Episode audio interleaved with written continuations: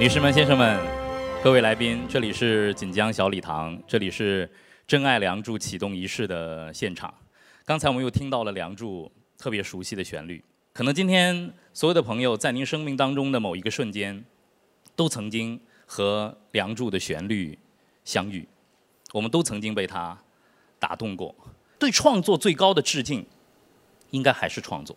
所以，真爱梁祝发了这样的一个愿，在二零一九年，能不能用“真爱一生”的主题串联起那些打动人心的真爱故事，让我们相信美好，爱上梁祝，也去触碰中国人最敏感的那些内心。今天的第一个和大家分享的主题故事和敦煌有关，和敦煌的守护者有关。女士们、先生们，我们非常荣幸的请出樊锦诗先生，请出赵院长。 也请出在《真爱梁祝》当中将会用现代舞的方式诠释樊锦诗和敦煌故事的王亚彬女士，欢迎，欢迎三位来。樊先生回家的感觉怎么样？上海啊，是我成长的地方。我是二十岁离开上海，所以回到上海来还是感到非常亲切。呃，敦煌虽美，让人陶醉，但是 敦煌也苦寒，当时决定和先生留在那，特别是先生决定陪着您留在敦煌，是不是也是一个挺艰难的决定？大学分配的时候啊，我跟我的先生彭金章是同班的同学，他呢分在武汉，所以我们两个人结婚了以后分居了十九年。但是我也给大家说清楚，我们也是经常书信往来，他希望我去武汉。 开头我也希望去武汉，大城市，孩子的教育也好。可是敦煌呢，时间长了以后，一看这个敦煌越看越好，最后还是敦煌的魅力大，把老彭给拉过来。拉回来了。我想问问亚彬啊，用舞蹈去呈现樊先生的故事，那一辈的知识分子都非常非常的平实，哎，他们的生活可能很平常，怎么用舞蹈来呈现？嗯。 嗯、呃，其实这个问题我在接到主办方邀请的时候，呃，我觉得对于我来讲也是一个挑战，因为舞蹈呢，它是以身体为媒介，然后通过对于肢体语言的塑造来传情达意。那么我们其实，在前期的呃案头的沟通工作当中呢，其实已经。 嗯，了解到像敦煌、莫高窟，其实有很多关于舞蹈艺术的宝藏，而且我觉得在这个过程当中，我也受到了很多的灵感，得到了启发。然后同时，我觉得最让我打动的一点就是了解到樊先生的故事，因为我觉得这个真的是非常真实的，并且感人的一个现实的写照，而且我觉得特别的，呃，与我们的这个主题是非常契合的，就是表现真爱，然后也是一种大。 大爱。那么，呃，作为舞蹈来呈现这一段呢，我们也会以这个世界的语言来讲述中国故事，然后与舞台上的多媒体来结合，然后将这个历史的厚重和人性的光辉，然后将文化的多彩和多元的这种情感相融合，也希望呈现给观众一个非常感人至深的篇章吧。嗯、我们期待亚彬和团队的演绎啊，我们期期待看到，呃，飞天。 也期待看到像呃常先生、像樊先生他们这样的知识分子的内心和动人的爱情。樊先生这一辈的敦煌人，对给敦煌带来最大的改变是什么？嗯，我想，呃，樊呃敦煌研究院呢，经过了几代人的奋斗啊，啊、呃，现在发展成我们在保护、研究、弘扬方面都做出了很多贡献。呃，那么他们。 呃，有一个引领的作用，特别是樊院长他主政以后，一个最大的改变就是我们对这个文化遗产的认识，这种理念的改变。好的，我们把掌声送给樊先生，也送给赵院长，送给亚彬，谢谢，请樊先生落座。在《真爱梁祝》的另外的一个故事当中，会讲述巴老和萧山女士的故事。那么在这个故事的呈现的过程当中，用了舞台剧的。 很多的方式，用了书信的方式，但现在我们已经很少写信了。今天呢，巴金的呃扮演者王志飞先生，著名的演员王志飞先生，呃，应该是从国外刚刚才回到国内，就来到我们的发布会的现场。让我们掌声有请王志飞先生，也有请巴金故居常务副馆长周黎明先生，有请两位啊，有请，欢迎志飞来。来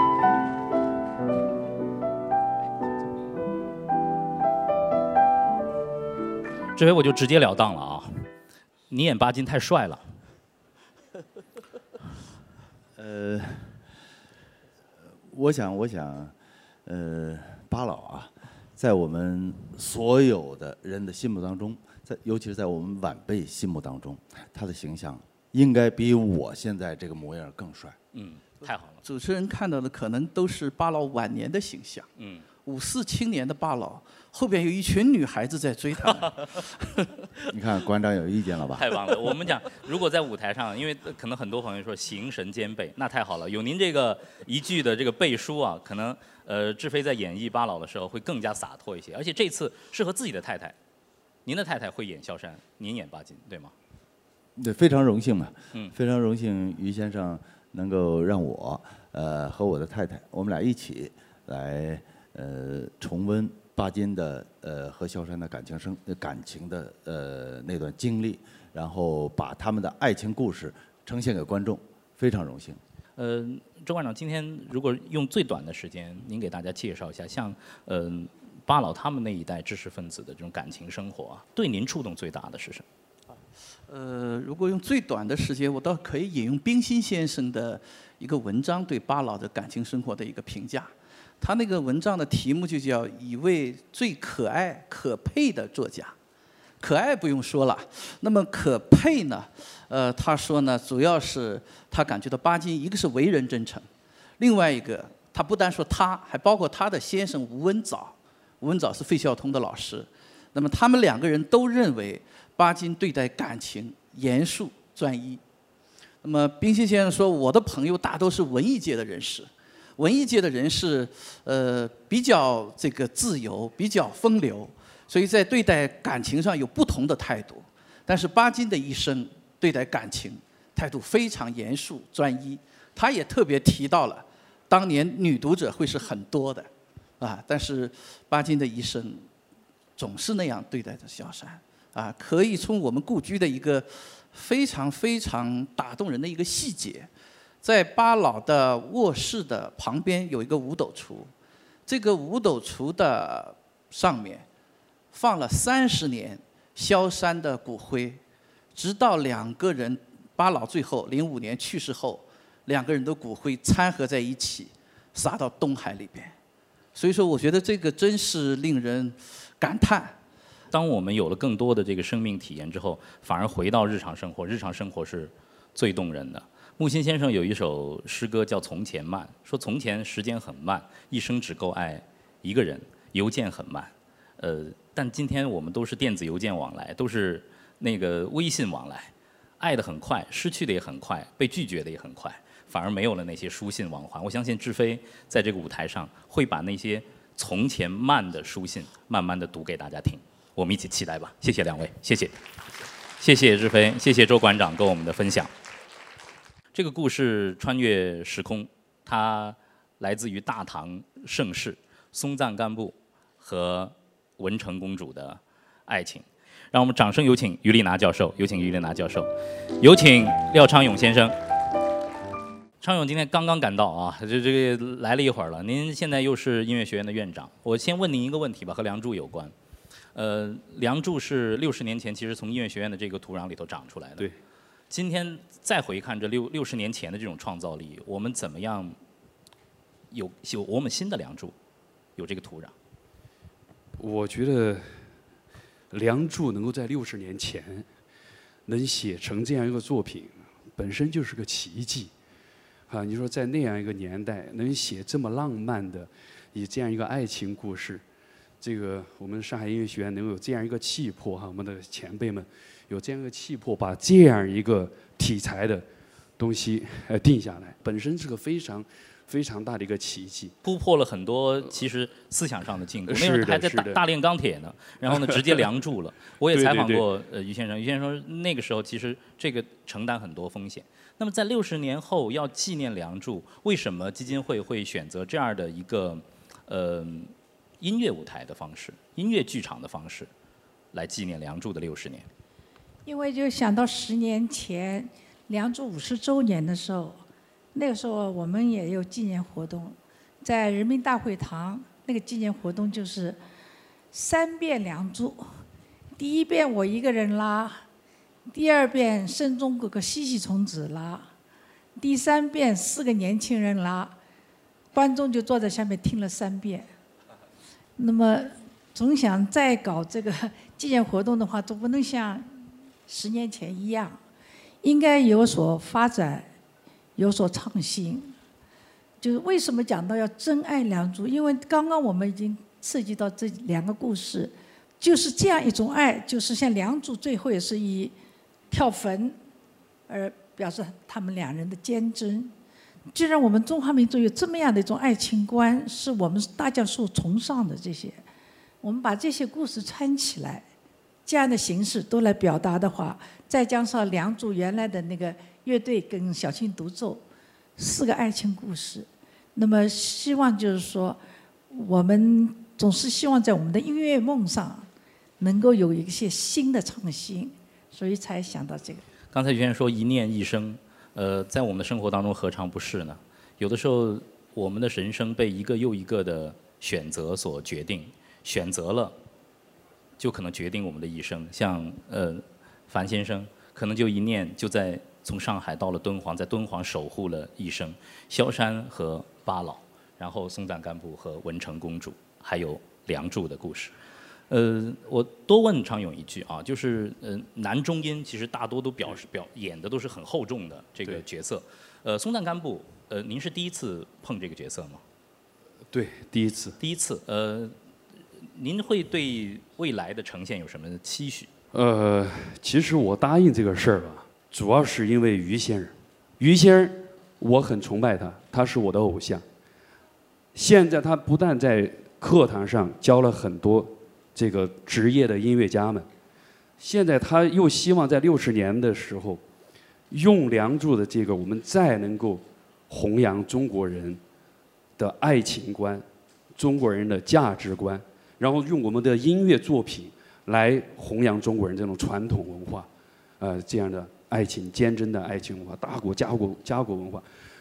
这个，所以那天于先生在跟我说，我连我唱什么都不知道，他就跟我说，他说小廖。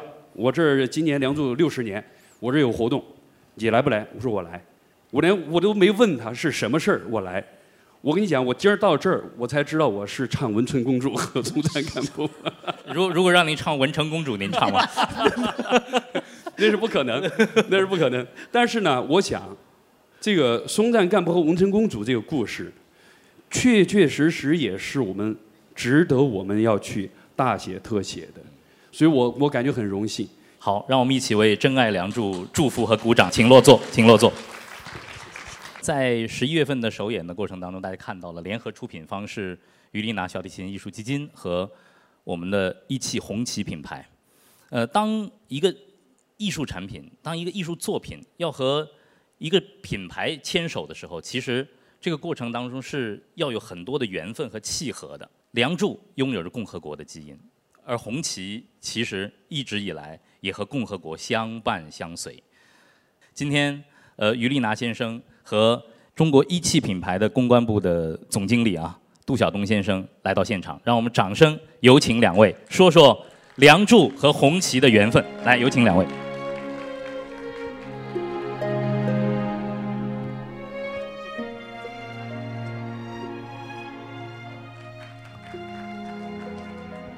呃，我我先问问于先生啊，这个良渚和共和国是不是一直是有着非常非常深的这种渊源？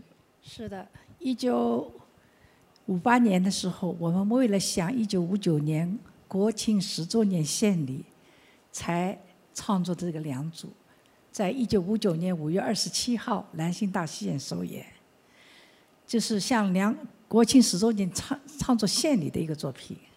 而且一想到这个良渚，我就想到，每一次这个锦江小丽堂以前是我们经常招待国宾国宾演出的一个地方，本来不像这个样，这里是个舞台。每次周总理带着国宾到这个上海来的时候，一定是坐着红旗轿车到了剧场，然后呢，我呢指着他点的曲目表演这个良渚给下面的国宾听。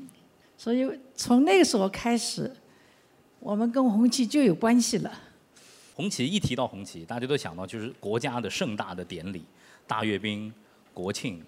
嗯，您能用最简单的话把红旗这个品牌的它的精神价值和内涵跟大家分享？其实呢，这个大家都比较呃想知道，说红旗品牌为什么作为联合出品方做这样梁祝这件事情。我想借这机会吧，也说我的初衷。首先呢，我想是对他的喜爱和尊敬。那么不同的国家的人，呃，不同年龄阶段的人，啊，在不同的场景，听到梁祝的时候，我想感受是不一样的。但有可能有一种相同的感受，就是爱和真爱。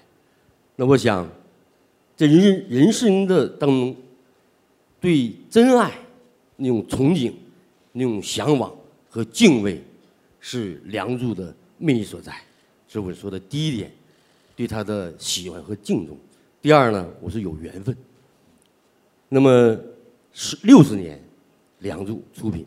那么在刚刚过去当中，红旗品牌也度过六十年。同时，今年有得有这样的想法，为建国七十献礼，我讲的是缘分。第三点，我觉得是我们的使命和责任。那么红旗品牌作为国家品牌，作为民族品牌。为这样好的国粹，这么好的优良的作品，我们愿意做一点事情，哪怕是一点点，我们愿意。这是我们红旗品牌和梁祝联合出品的初衷和我们的一些想法。六十年是一个甲子，梁祝还会有新新生的变化吗？红旗也走过了一个甲子，新红旗、新梁祝会是什么样？呃，红旗他们有一个口号，让理想飞扬。我觉得这个口号非常好，就是等于提出，人一定要有，中国人一定要有个中国梦。像我们习主席提的，就是一样的，就是说，我刚刚前面也讲过，就是说我们希望我们的更多的好的音乐作品，更多的好的舞台剧，能够弘弘。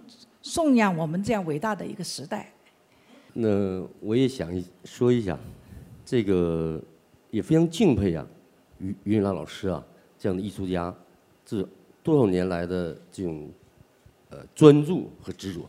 也正因为如此呢，我想也使得我们这样优秀的传统文化，包括国粹呢，能够传承和创新。我想，那么在新的时代下，如何去更优美的？呃，更去传承和创新发展我们传统艺术，也是我们共同的希望。那据我了解呢，真爱梁祝呢，会是个全新的创作。我想呈现给大家的，可能是让大家更耳目一新的、更唯美的、更美好的这个真爱梁祝，这是我的想法。好的，我们也期待着真爱梁祝在二零一九年能够在纪念梁祝六十年的时候能够演出成功。也谢谢两位，谢谢两位。女士们、先生们，接下来我要邀请大家来见证我们今天发布会非常非常重要的一个时刻了。今天呢，原创作者都到了，让我们掌声有请何占豪先生、陈刚先生、呃，于丽拿先生，难得多年之后重聚，这是一个历史性的时刻。先生们、女士们，让我们起立为三位艺术家鼓掌，谢谢他们。创作了这样一首穿越时代的中国名曲、世界名曲《梁祝》。谢谢，谢谢何占豪先生，谢谢陈刚先生，谢谢于先生。六十年后，新的一辈成长起来，新的一代今天要用自己的方式来向老一代的艺术家致敬。我们有请一九年《真爱梁祝》的创作团队登台，请各位落座。有请真爱梁祝的所有的团队登台，他们要把自己的一份敬意献给三位艺术家。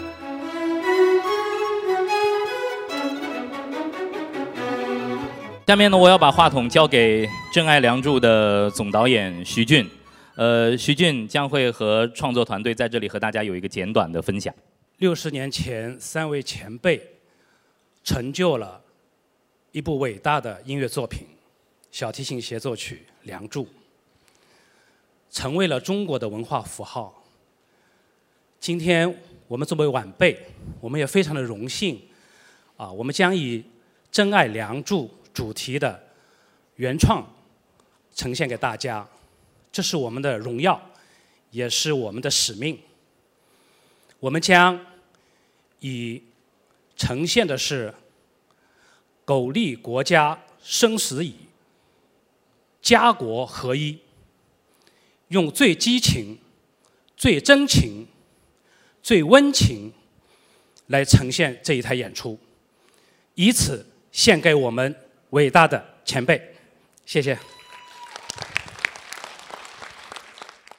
这个非常感谢于先生，让我加入到我们珍爱良渚这个团队里来。呃，谢谢于先生的提携。 提携我们一帮年轻人，我们非常感谢三位艺术家，给了我们这些年轻人这样一个机会，弘扬传承上海的创作精神。我们一定会努力把这个作品演绎好。谢谢。我记得巴老曾曾经说过一句话，他说他之所以创作，并不是因为他有才华，是因为他有感情。 我想，对于这部《良渚》，只要我我们投入全部的、全身心的感情，就一定能够获得真爱。谢谢大家。呃，我觉得这一次的创作，其实也是对于前辈非常好的一次致敬，同时也是向经典致敬。希望我们在舞台上，呃，有很好的舞蹈的呈现。谢谢。 我记得我第一次听这个呃良渚小提琴协奏曲的时候是在美国，我是学作曲的那个时候，然后这个呃这首协奏曲对我影响非常大，啊、呃，我很荣幸的能够加入这个创作啊，呃，我我想说的三位老师，你们的作品其实在很久以前已经把这个中国的精神传扬到全世界，那今天啊、呃、最后。 啊、呃，我要感我的感受是两个字，我是非常感动，能够参加在这个项目里面啊，希望呃以前听到良渚的这个感动啊，能够啊、呃、我们团队也能够分享一些给大家，谢谢。呃，大家好，其实我小时候第一我是歌舞团长大的，第一次选择就是。 学的小提琴，因为我哥是学小提琴的。从小我因为今年我又是五十岁了，这良渚是六十，就在我十年前，我小时候一长大就听这个曲子，嗯，但是用功不够，呵呵没有再拉小提琴，没有完成我自己的一个一个心愿。但是今天以这种方式，我觉得可以再来合作，可能是我也姓梁，良渚有这个渊源，我一定完成好，很非常荣幸。而且于老师，我从小就看着他的。 很年轻时候的小提琴的，真的非常好，谢谢谢谢谢。啊，大家好，我是咱们《珍爱良渚》这个戏的文学脚本啊。然后对我来说，创作这个《珍爱良渚》这部戏吧，啊，四个一念一生的真爱故事啊，对我来说也是一个写作的过程，也是一个再度深受感动的过程啊。我想，良渚是我们中华文化一颗永恒的宝石。那《珍爱良渚》希望它能够成为这一颗宝石的一个多面多元的呈现。 能够给大家留下一个感动而且难忘的记忆，谢谢。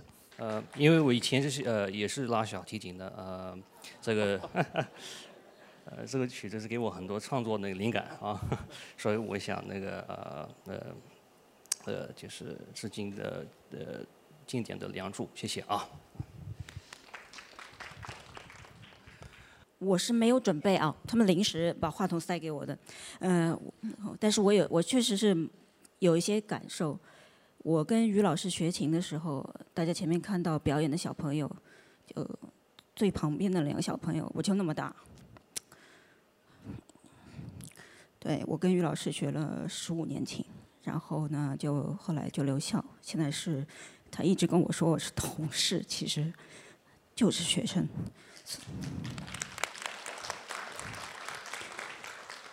希望做您。 一辈子的学生。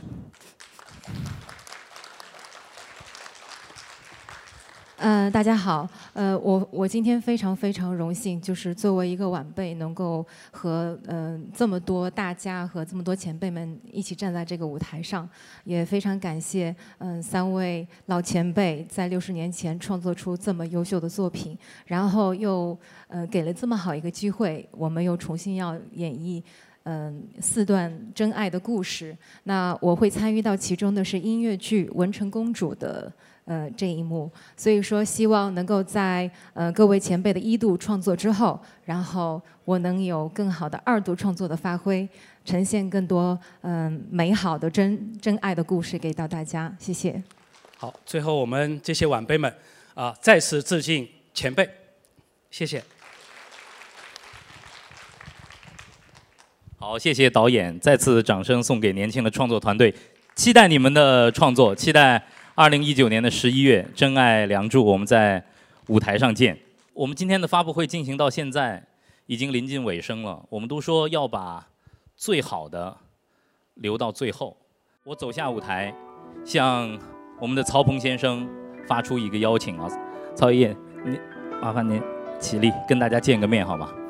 呃，简短的一个小采访啊。 呃，您指挥过多少次《梁祝》？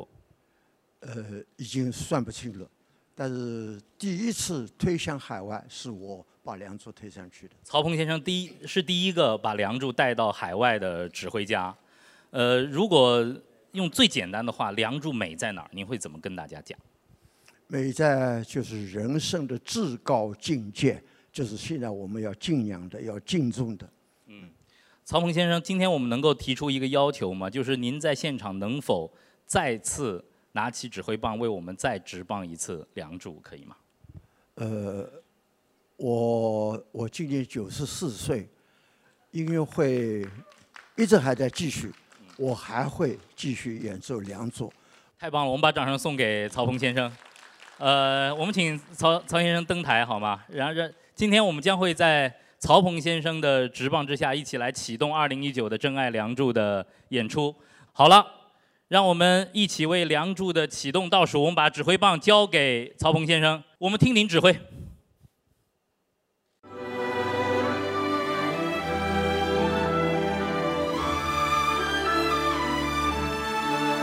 真爱梁祝二零一九，一念一生，让我们在二零一九共同来。 见证这一段中国音乐创作史上的传奇能够得到延续，这是一个美好的舞台，这里充满了真爱，充满了我们对于真善美的追求，这就是《梁祝》带给我们最美好的感受。谢谢曹鹏先生，谢谢于丽娜先生，谢谢何占豪先生，谢谢陈刚先生，谢谢，谢谢各位艺术家。